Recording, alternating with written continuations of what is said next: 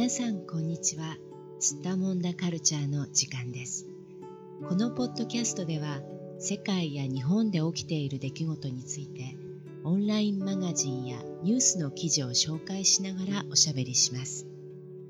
スッタモンダしている社会や文化私たち自身について思いついたことを気楽に話しますので皆さんもどうぞ気楽に聞いてください。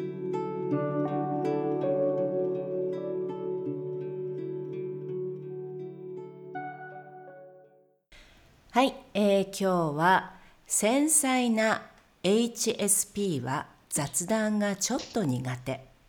この4つの方法で会話がもっと楽になる。というスタディハッカーの記事を話題にしておしゃべりしていきたいと思います。それでは今日も東京の小雪さんどうぞよろしくお願いします。はいお願いします。はいまあこの記事なんですけれども HSP という呼び方は今日本でも話題になってきてるっていうことなんですか？はい。なってきてますね、うんうん。本がうん。本が出てきたりとか、うんうん。あとはいろんなあのウェブサイトとかでもうん。この HSP をテーマにしてうん。書かれているものはよく目にします。ああそうなんですか。一般的にはまあこの英語のねあの3つの言葉の頭み頭文字を取った言葉なんですけれども highly sensitive person というね、ことで、HSP まあつまり繊細で人一倍敏感な人のことを指すということなんですが、日本人にはそもそも多そうな気がしますよねそういうタイプの人ね。うん、そうですね。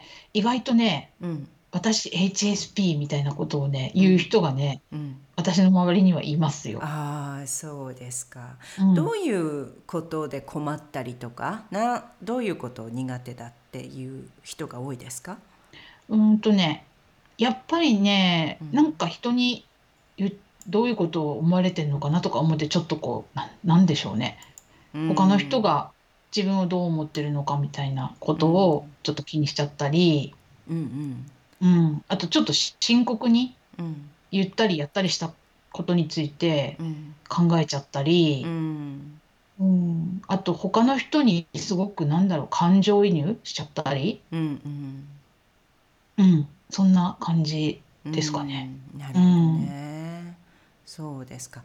まあねあの基本的に相手のことを思いやる気持ちが強い人とかねあの、うん。周りの目を気にするようなタイプの人は傾向としてはあるでしょうねそういううん、HSP みたいな傾向はね。うん、うん。そう。ん、でまあこういう人たちは特にってことなんだと思いますが雑談とか世間話が苦手っていうね、う、うん、ううんん、これどうです？例えば小雪さんは雑談とか世間話っていうのは好きですか？誰とでもこう自由にできるタイプですか？うーん、そうですね。まあ親しい人だったらうん。できますけど、うん。あんまり親しくない初対面の人と、うん。うん、長い時間雑談するっていうのはちょっと難しいな。うん、うんうん、日本ではどうなんでしょうね。一般的にそういうあの雑談をまあ、うん。友達ではない人ですよね。まあちょっとこううん、パーティートークみたいな感じとか、雑談とかこう世間話をあまり知り合いではない人とかね友達ではない人とする機会っていうのは結構ありますか、日本ではどうですか、うーん、なんか例えばうん、何かの会合で隣同士になったりして、うんちょっと「あこんにちは」みたいな感じでうんね、ちょっと挨拶した後にうん。すぐになんかペラペラペラペラ雑談っていう感じにはならないですよね。ああそうなんだ。でちょっとなんて言うんだろう、様子を見ながら、うんこの人って？ってちょっと様子を伺って、うん。なんか共通の話題はないかなみたいなことを考えたりとかしてうんうん。で何かきっかけがあったら喋り出していくかな。うん。なでもうん。あちょっと違うなとかこの人とあんまり話が弾まないかもなって思ったらちょっとこう静かになってうん。ちょっと沈黙するようなことなんかもあったり、うんうんうん。うん、うん無理にこうなんて言うんだろう話を続けるなんてことはあんまりしないようなうん気がしますよね。なるほどね。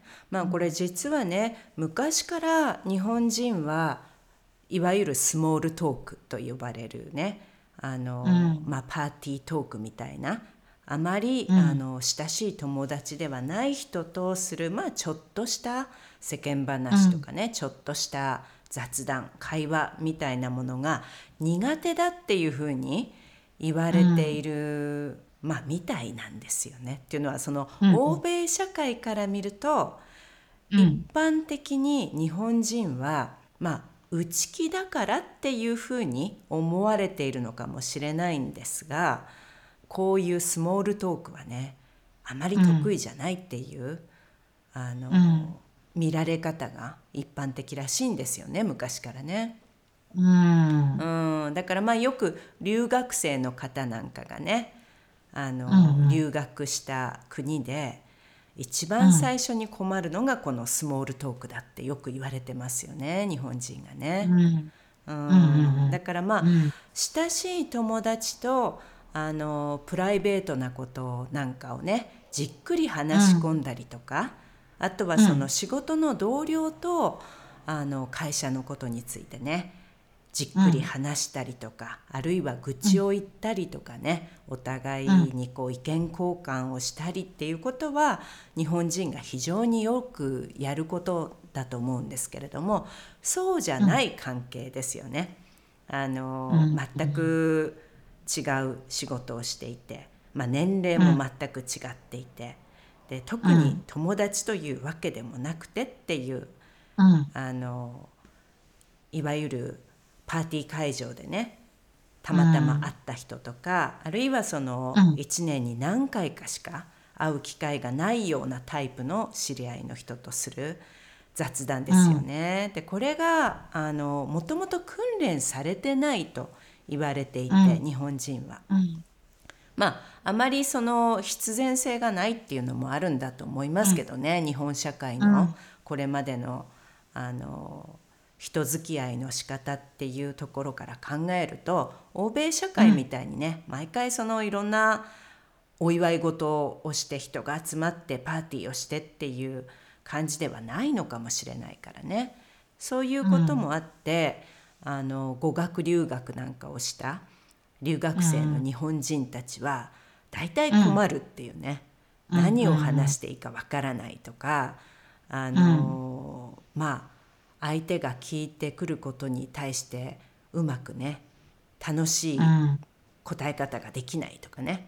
相手の興味のあることに自分がこううまくねあの、まあ、乗ってあげられない話に乗ってあげられないとかね、そういう悩みをあのよく聞きましたね学生の頃からね、うん。私も。留学生だった時にね。うん。うん、どう思いますか小雪さんは？いや本当にその通りですよね。うん。はい、私留学経験はないんですけど、うん。あの英語のうん。英会話の,、うん。あのマンツーマンレッスンを受けてたことがあるんですようね。んうん。その時にうん。今の雑談があまりにも辛すぎて とうとうそのあの習い事をやめたっていう経験がありますよ。あららららららら。うんそうかそんなに辛かったですか？雑談するの。うん、そうですね。だって、なんかもう、なんでこの話してんのかなって思っちゃうんですよ。喋ってるうちにね。そうか。う。うんん。なんかもう、意味があるのかなとか思っちゃうんですよね。そう、びっくりするんですけど、うんなんかもう、私全然ジェットコースターとか好きじゃないんですけうど、んうんなんかアメリカ人のすごく陽気な先生がめちゃくちゃ陽気に、うんなんか、日本のジェットコースターでさ、すごいのあるよね、みたいなうんことをね、うん英語で言ってくるわけですよね。うんで、私もその先生以上に知らないんですよね、もうねうんうん、ジェットコースターにつうんいて。うんで「いや知らなくてわからない」とか言うと「えー!」とかって言って「なんでわかんないの？あんなに面白いのに嫌いなの?」みたいな。うんでも嫌いだからき嫌いですとか言って「えー!」みたいな。でそんなことをやってたら先生もなんかあきだんだん諦めてきてうん。うんなんか本当に話が弾まなくなっちゃったんですよね。会話のレッスンなのに。そうなんですよ。でなんか申し訳ない気持ちにもなっちゃって。うんうん。うんそうなんです。そんなことがありましたそういえばね。うん確かにね。まあでも分かるような気がしますよやっぱり。あのー確かにまあ欧と米でねまた違うと思うので、一概には言えませんけれども、私のそのヨーロッパ生活のね経験で話せば、やっぱりねあのコミュニケーションの一般的な取り方っていうものがちょっと違うところはありますよね、日本と、うん。あのヨーロッパを比べると。でやっぱり、うんヨーロッパ社会の方がそのパーティーのようなねことうん。はまあ機会が多いですからね。いろいろな人が集まって、でも直接的な自分の友達っていうほどの関係じゃない人たちと一緒になることがありますからね。うん、だからまあそういう時に相手が楽しそうにしていなかったりするとまあちょっと焦っちゃったりとかね、話をしてる途中で相手がちょっとつまらないかなって思ったりするとまあなんか話す気持ちがねなくなっちゃったりとかね、うんうん、あとはこう逆もありますよね。自分は全然聞いていて楽しくない話なんだけどずっと相手が延々と話してていつまでたっても終わらないっていうね、パターンもありますよね。でもう逃げられないみたいなね。うんうん。うん、だからまあいろんなあのケースがあると思いますけど、一般的に日本では宴会とかする時はど,、どんな感じでしょうね？みんなどういう話をしますか、その宴会っていうのはうん、あのあんまり知らない人のあどういう会？あのどういうことが多いのかな？日本で。あの、まあ、飲み会とか宴会とか、うんうん。そういう席っていうのは例えばどういう関係の宴会とか飲み会がありますか、まあ、結婚式とか、うん。まあはね、一番パーティーっぽいのは結婚式とかですよねやっぱりね。うん、披露宴であの同じテーブルに着くんだけども、うんうん。その私はそのえっと例えば花嫁のうん。親戚で、うん。でも隣に座った人は花嫁の学校の友達とかっていうような場合、なるほど、んん。そうすると、まあ、花嫁っていう共通項はあるから、うんうん。その花嫁については話せるけど、うんうん。それ以外については話せないっていう感じですよね。だから、ひとしきり花嫁の話をし終わったら、うん。静かにそれぞれがご飯を食べるみたいな 感じそうなんだ。うん、あとはそう。か「わあ綺麗ですね。うん、あの今日の会場の照明」とかそういう話ですね。ああ、そう。お花が綺麗とかそんなぐらいですよ。うん、なんか深い話はできない。その、うん例えば政治についてとうか、んうん。なんか文化とか美術についてみたいな話を、うん。なんかそこでこう盛り上がることはできないですよね。だから、あーそうか。うん、ちょっとひとしきり喋ったらもうご飯を食べる。っていう。うんうんうん なるほどね。うん一般的にはどうなんでしょうね。日本人はあのどういう話をしますか？よく飲み会なんかで。飲み会でうん。でもやっぱり職場の飲み会とかその、いるコミュニティうん。単位の飲み会だったらそのコミュニティの中の話しますようんやね。っぱりそうなりますよね。うん。例えば仕事の話しちゃったりもしますよね、そうです飲み会。よね。うん、やっぱり、ね。宴会の席でねうんうんうん、そうだからあくまでもその開かれた形ではなくて、うん。うん自分のコミュニティの中でのうんお話っていうのをすると思うんですようんね。うん。でそれがいきなりなくなると本当にみんな言葉少なになっちゃうみたいああなところそうが。か。うんそうか。やっぱりね、あのもともと共通の何かをベースにして、その上での集まりっていうのがやっぱり一般的なんでしょうね、日本ではね。うん、そうだと思いますね。ね職場の集まりだったらその職場の集まり、まあ、うん。高校時代の友人だったら高校時代の友人。大学からの友達だったら大学のねだからの友達とか、やっぱり何か一つのまあコミュニティみたいなものを常にベースにしていて、あんまりその、いろんなタイプの人がごちゃごちゃっと混ざるようなイベントっていうのは日本人はもともとあんまりしないんですよねきっとね。うん、そうかもしれないですうね。ん、だからまあ発達してないっていうのもありますよね、そういうこうスモールトークみたいなものがね。うん、うん。そうかも。うん。うん、まあ、それに比べるとやっぱりヨーロッパ社会というのは、まあ、例えば自分が結婚していたりとかねあとはあの、ボーイフレンドとかガールフレンドとか、まあ、何らかしらの形で親しい家族あるいはそういう家族に近いような人がいた時にその相手の人が何か誘われた時にも一緒に行くことがほとんどだからね。カップルでこううん招待されたりとかねその家族単位で招待されるってことがまず非常に多いのでそのせいで、あの自分の直接の知り合いではない人たちの中に自分が身を置かなければいけないっていう状況が発生しやすいっていうのはまずありますよね。うん、うん、うん、ううん。ん、あの立食パーティーでみんなが立って歩くようなパーティーで20人以上ぐらいいる時はいいんだけどうん、ギリギリ席に座れるぐらいの人数で友達じゃない人っていうのがね、一番実は辛いんですね。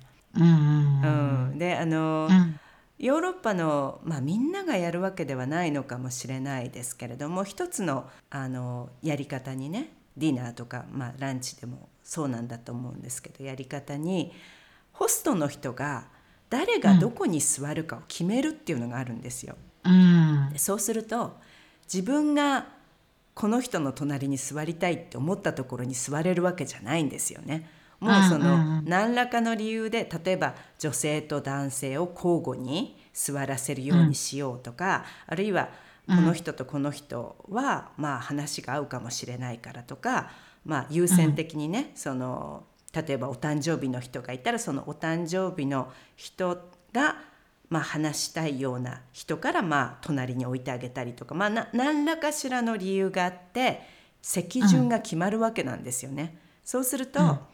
あのまずヨーロッパでそういうディナーとかをした時にコースだからすごく長いでしょ？うん、まあ確かに。3時間4時間場合によっては5時間とか、延々とうん、その席で食べ続けなきゃいけないんだけどでその時に自分の両脇に知らない人がいると。うん、でこれがもうフィックスされていて動かせないわけですよね。もうずっと最初から最後までその顔ぶれ。だからそういう状況でスモールトークができないとかなり最悪な状況ですね。うん、うん。そうね。うん、そうそういうこととかもあるから、まあ、必然的に発達するんでしょうね。やっぱり、うん、うん、鍛えられていくんでしょうねきっとね。うん、そうまねあ、。それにしても大変ですけどねやっぱりね。うん、うん、で、まあ、この記事にね話を戻すとこの、うん。まあ、特に繊細な人たちですよね。この HSP と呼ばれるような人たちはまあなぜじゃあ雑談や世間話が苦手なのかっていうことが書いてあるんですが、まあ、こういう人たちは人一倍その感度が高いっていうことなんですよね。うん、う、うんん、でまあその心理学者のね研究によるとあ4つ、まあ、HSP の可能性が高い項目っていうのがあって、一つはとても深く物事を考える。うん、で2つ目、えー過剰に刺激を受けやすい。うん、3つ目共感力がとても高い。うん、こういう人がじゃあどうして雑談とかね世間話が苦手になるのかっていうと、えーまあ、これも項目がいくつかあるんですが一つはもっと深い話がしたい、そうこれうんありますよね。わかります。これね、なんかあのどうでもいいんだよなっていうね思っちゃうようなこうジョークとかねあの、うん関係がないようなね話をずっと延々と聞かされるっていうのがまた辛かったりしますよね。そうなんですよ。うん。うん。まあ、これもねついどうでもいい話って思っちゃうところがもうねいけないのかもしれないけどね、うん、楽しめないね。そそれそういうふうに思っちゃうとね。うん。そう。うん、であともう一つね次の項目「どうせ理解されない」うん。うん。まあ、これもあの場合によってその状況とね、その時の相手とかによってある可能性もありますよね。まあ、こんなところでそんなこと話したってどうせ分かってもらえないだろうしなとかね。うん。そう。うん。私意外とうん、あのオタクな人なんですよね私って。うんうんい意だから外じゃないかもしれないですけどね。そうん、意外ではもうないかもしれないですけど、はい。そうか。じゃあオタクなんですよね。うんうん。でオタクって意外と HSP が多いと思うんですけど、うん。そのなんかねあの現象としてはあるんですよ。そのうんこの話マニアックすぎて、うん言ってもこの人ポッカーンってするだろうなって思って、実際ポカンとされることも多くて う、んそうするとなんか何を言ったらいいか分かんなくなっちゃうっていう。うん、そうね。そう確かにね。確かうにん、まあ日本ではどうなんだろうね。そういうところあのヨーロッパよりももうちょっとその人の話を最後までね聞かなくちゃいけないっていうあの教育をされてきてる人が多いから。割とこうつまんないなって思っても最後までこうきちんと聞いてくれる人が多いんじゃないかと思いますけどどうですか、うんうん。そのリアクションが気になったりしますか？相手の。いやそれは気になりますよあねだからつまんないんだろうな。でもなんか我慢して聞いてくれてるかもなっていうふうに思う時もあるし、うん。あとちょっとあの HSP っぽくない人だと、うん、あのいいところで切り上げてどっか行っちゃう時もあるんですよ。うんうんで多分その人はパーティートークが得意な多分タイプね。うんうんね、上手な人なんだけど、うん傷ついちゃう。ああそうあか。いなくなっちゃったとか思って、うんつまんなかったんだうんやっぱりってね。そうつまんなかったんだとか寂しいっていう気持ちになって、うんじゃあもう言わなくてもいいかもう私は静かにしてよっとってなっちゃいますうんね。うん私はねあのラテン系の人たちと話をしててよくあるんですけどでこれはあのうん。比較的普通なんですよ。あの決して悪気があるわけじゃなくてね、まあ文化の違いだと思うんですが途中で話を切られちゃうっていうのはすっごいありますね。うん。だから例えばその、まあ、いわゆるパーティートークってことなんですがあの、うん。相手もねやっぱり話のこう取っかかりをね探さなくちゃいけないから、まあ、しょうがないからうんうん。私が日本人だと例えば「えー、じゃあやこ日本では何々々ってどうなの?」とか聞いてくるじゃないですか。こうだって聞いたんだけど本当なの？みたいな。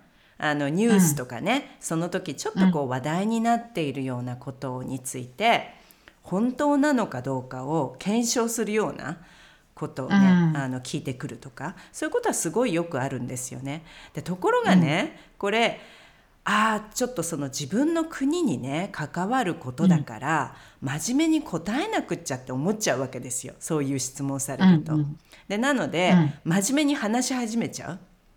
うん。でも実は真面目な話が聞きたいわけじゃないんだよねその人たちうは。ん。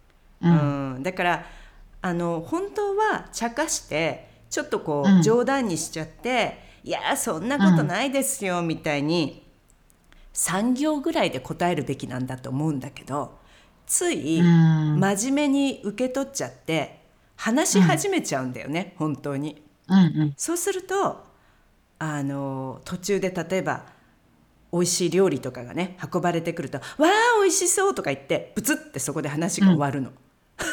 うん。だからなんだよ話興味ないんだったら聞かないでよって思っちゃう、みたいな。うんうんうんうんでこう二度とそこにはもう戻ってこないんですよ。うんでさっきのあれの続きなんだけどっていう話にはもうならない。その後もう全然違う話にこうどんどん流れていくっていうね。うんでそれはねすごく多いですね普通にありますねよくね。そうか。なんかそういうのって日本人の感覚だと、うんちょっと不誠実な感じがすごくするんですよ。で、その上っ面な、うんうんうん、上っ面な話をして、それでなんかもう適当なところで人の話も終わらないうちにうんいなくなっちゃうとか、うんうん聞きたくもない話をなんかね、わざわざさせてとか思って、うんなんか不誠実って思うんですよね。うんなんか話をするならもっとじっくりそれこそ話したい。うんしうんゆっくりなんか深めたい話をね、この人とって思っちゃうんですよね。そこが違うのかな、根本的にね。そうなんですそこがねそもそもうん求められてることじゃないんだね、こういうパーティートークの場合はね。でもうん。あの間違っちゃうねそこをねついあの本気で答えようとすると。あのしょっちゅうそういう目にあって話す気がなくなっていく、どんどん。うん。なんだうもうき聞く気ないんだったら聞かないでくれみたいにね 思っちゃうみたいなね。ん。そうそうそうそう。はい。ね。まあこれがそのどうせ理解されないとかねもっと深い話がしたいっていうことなんだと思うんだけれども、うん。あとはその下になぜじゃあ話せなくなってしまうのかっていう項目、まあ、これはまたあの、敏感すぎてっていうことが書いてあるんですが例えばその相手が望む役柄を演じてしまうっていうことがね一つ書いてありますね。うーん。うん、だから相手がその何を聞きたいのかを多分探りすぎてしまってあの、うん本来の自分らしいこう意見とかね自分らしい話ができなくなっちゃって、言葉がうん出なくなっちゃうっていうことですよね。うん。うん。うん。あとはね次の項目は「ぼーっと見えるけどただいま処理中です」って書いてあるんだけどこれはあの、逆に脳内でこういっぱいいろんなこと考えてあの、まあ、話をね聞いてそれをこう脳内でこう真剣にいろいろ考えちゃうんですねきっとね。うんそうすると話したいことがあの脳内に溢れちゃってありすぎちゃって、話すタイミングを逃しちゃうっていうね、うん。う。うんん、ことが一つ書いてありますね。うん。であともう一つはどうしても他人が気になってしまう。うん。うん、これはねさっき小雪さんが最初にお話ししてくださったみたいに、まあもしかしたら相手はまあこんな話を面白いと思ってないんじゃないだろうかとかねあとはこんなこと言ったら変だって思われちゃうんじゃないだろうかとかあの相手に対して気を使いすぎてしまって、まあ、うん。話すことが怖くなってしまうとかね。うん。あとはその気を使いすぎちゃってもう自分がヘトヘトになってもう疲れちゃう、うん。うん、これもね結構あるんじゃないかなと思いますけどどうですか小雪さん？ヘトヘトになることありますね。ありますよね結構ね。そうで、そうやって気を使った割には意外と相手がうんさっき言ったみたいにいなくなっちゃったりしたら、そうね何だったんだろうってなりますよね、そうなんですよねちょっとね。うん。それでますます嫌になって喋りたくなくなるみたいはいな。うん。まあそんな悪循環に、ね、なっちゃうのがあのまあダメな例なのかもしれないですけどね こういうね、まあことがあのなかなか苦手だっていう人は多いかもしれないですね確かにね。うんうんまあ、コロナ禍でねかなり長くこういう状況が続いていたのでなおさらちょっとあの、友達じゃない人に会う機会っていうのが減ったっていう理由もねあるかもしれないですよね。うんうんうん。うんそうですね。そう。訓練する機会がなくなっちゃいますからね。うんねなかなかね、あんまりこうちょっとした知り合いと、まあ、ちょっとした話をするっていう場がねなくなってくるとちょっとこう忘れてしまう、どういうふうにこうコミュニケーションと取ったらいいのか思い出せなくなるってことはね、うんあるかもしれないですね。あの、まさに雑談の会っていうのをやってます。オオンラインで。おいいですねう。ん。そう。で、もう全然知らない人をオンラインで集めて、うん、雑談したい人っていう、あの、シンプルな集め方で集めていて、うん、でもその日本的な雑談なんですよね。あの、うん。なんて言うんだろう、こう、意味のあんまり感じられないことをあの短時間で回転よく喋っていくとかじゃなくて意外と一人当たりの持ち時間が長くってうん。あの思う存分喋ってもらってそれに対して興味を持ったことをいろいろみんなで聞くっていうそういう雑談なんです。だから、うん、パーティートークとはちょっと違うけどね。うんうんうんでもそういうふうなちょっと日本的な雑談の仕方っていうのを私はこの2ヶ月ほどやりだしてますね。うんうんうんそういうワークショップを。はい。うん、いいですねそれはね。うん。うんうんまああの雑談のすごくいいところっていうのはやっぱり自分一人でだったら思いつかないようなこととかねあとその、本当に想像もしていなかったようなね自分にとってとても有益な情報をね思いがけずね、誰かから教えてもらうってことがあったりするのもうんまた雑談の力ですからね。うん。すごく面白いと思いますね。はい。ねうん。まあ、インスピレーションをねあの、受けることもあるでしょうしお互い何かその刺激されてね、うん。新しい発想とかねちょっとこうひらめきなんかがね出てくる可能性もまた高いですからね。まあでも最初から身のあるものをこう求めていっちゃまた違う意味になっちゃうからねあのうんうん気楽に構えつつ、まあなんかうん。真面目に楽しく気楽にみたいなことなのかな。うんですね。はいうん。はい、そんなバランスのいいね雑談をこれからも広げていけたらいいですね。うん。はい。やってみようと思います。はい、じゃあ今日もどうもありがとうございました。はい。ありがとうございました。世界のどこかで聞いてくださった皆さん、ありがとうございました。それではまた。